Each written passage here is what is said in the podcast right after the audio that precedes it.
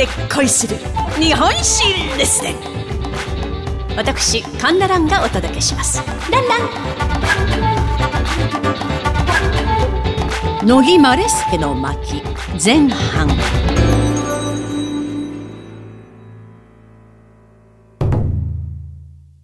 本日のお題は海軍の東郷平八郎元帥とともに日露戦争勝利に導きました陸軍の乃木マレスケ大将でございます。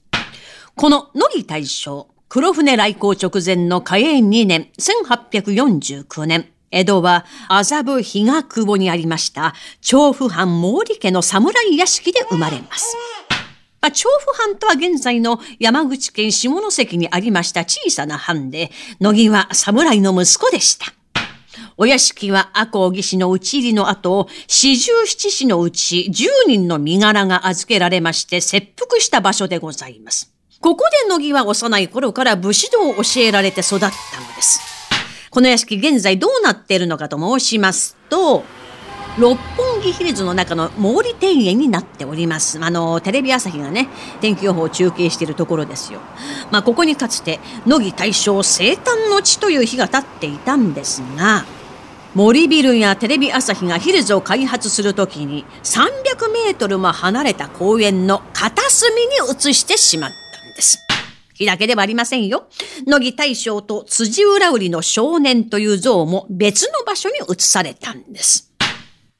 まあ、この辻浦売の少年の話は話せば長くなるんですが、まあ、乃木が金沢を訪れた際に8歳の少年に出会うんです。まあ、この少年が辻浦、つまり占いの紙が入ったお菓子を売りながら一家の生計を支えていたのに乃木は感銘し、今のお金にして何万円かを渡しました。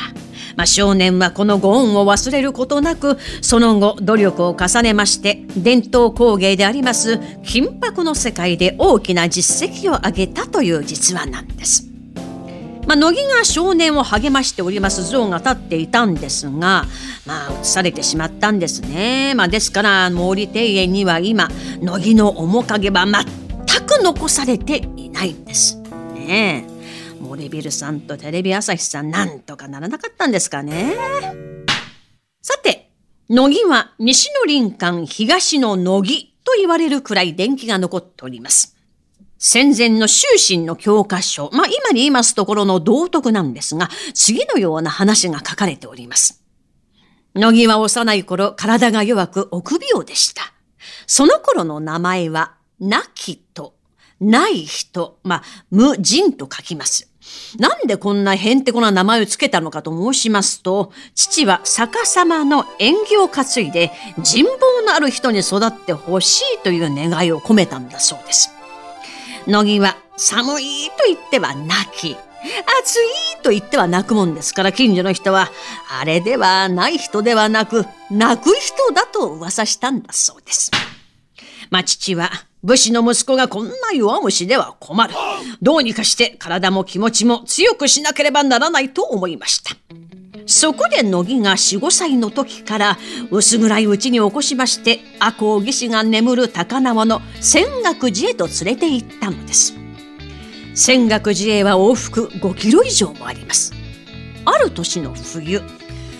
乃木が寒いと言いました。すると父は、よし、寒いなら暖かくしてやろう。と言って井戸端へ連れて行き着物を脱がし頭から冷たい水を浴びせたんです。まあ乃木はそれから一生の間寒いとも暑いとも言わなかったと言われております。まあお母様もねまた立派な人でした。乃木が食べ物に嫌いなものがあると見れば、三度三度の食事に必ず嫌いなものばかり出して、乃木が好きになれるまで家中の者がそれを食べるようにしたのです。そのうち乃木は全く